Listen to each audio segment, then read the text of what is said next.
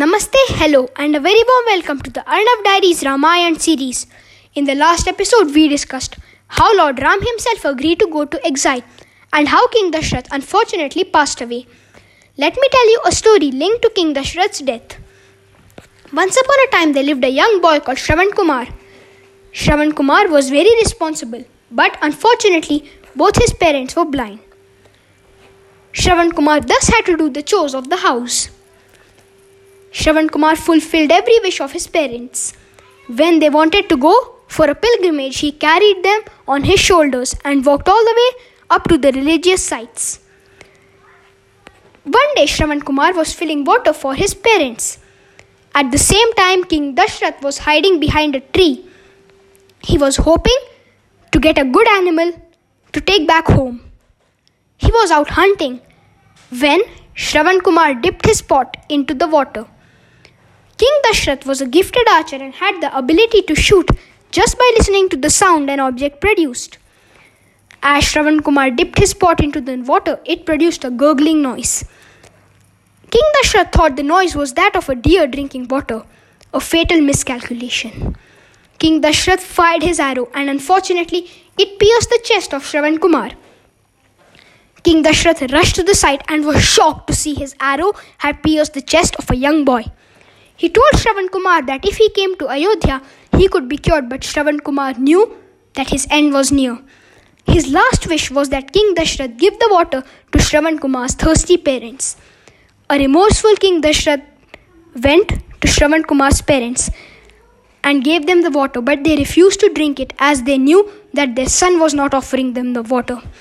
King Dashrath broke the news to them. Upon hearing that their dear son was dead, Shravan Kumar's parents cursed King Dashrath that even he will die when his son leaves him.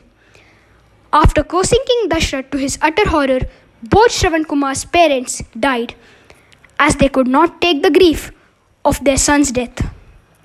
A remorseful King Dashrath returned to Ayodhya with three deaths to his name. Let us go to Ayodhya, where Prince Bharat had just returned from his maternal uncle's kingdom Bharat was excited.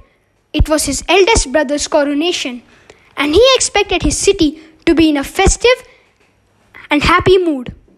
But when he reached Ayodhya, his hopes were dashed.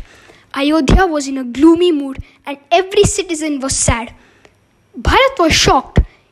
He had expected every citizen will have a smile on their face as Lord Ram was to be coronated. But Upon seeing that Ayodhya's mood was totally different to what he had imagined it would be, he hurried home. He was met by Queen Kaikeyi. An ecstatic Queen Kaikeyi told Bharat her evil plan to send Ram to exile. Her evil plan to ensure that he became the king of Ayodhya and how Ram had himself willingly gone to exile. She also told Bharat about his father's death. Bharat was grief stricken. His dear father had passed away. Queen Kaikeyi consoled him and told him that he was the king of Ayodhya. Now Bharat was livid. He couldn't believe his ears. Kaikeyi had exiled his eldest brother who was to become the king. This was unethical. He was ashamed to be Kaikeyi's son and presented his views to her. Kaikeyi was shocked. How could Bharat refuse the throne of Ayodhya? But this opened her eyes. She realized the gravity of her error and immediately tried to resolve it. Bharat then went to Kaushalya's room. He apologized to Lord Ram's mother for his mother's wrongdoings. Kaushalya warmly welcomed him to her room and told Bharat that Kaikeyi was just a pawn of destiny. Now Bharat could not control his emotions, and the dam of his emotions burst open. He and Kaushalya wept over King Dashrath's death and the exile of Lord Ram. Bharat decided to bring Lord Ram back to Ayodhya and coronate him as the king of Ayodhya. Bharat could not bring his father back, but could definitely bring Lord Ram back to Ayodhya.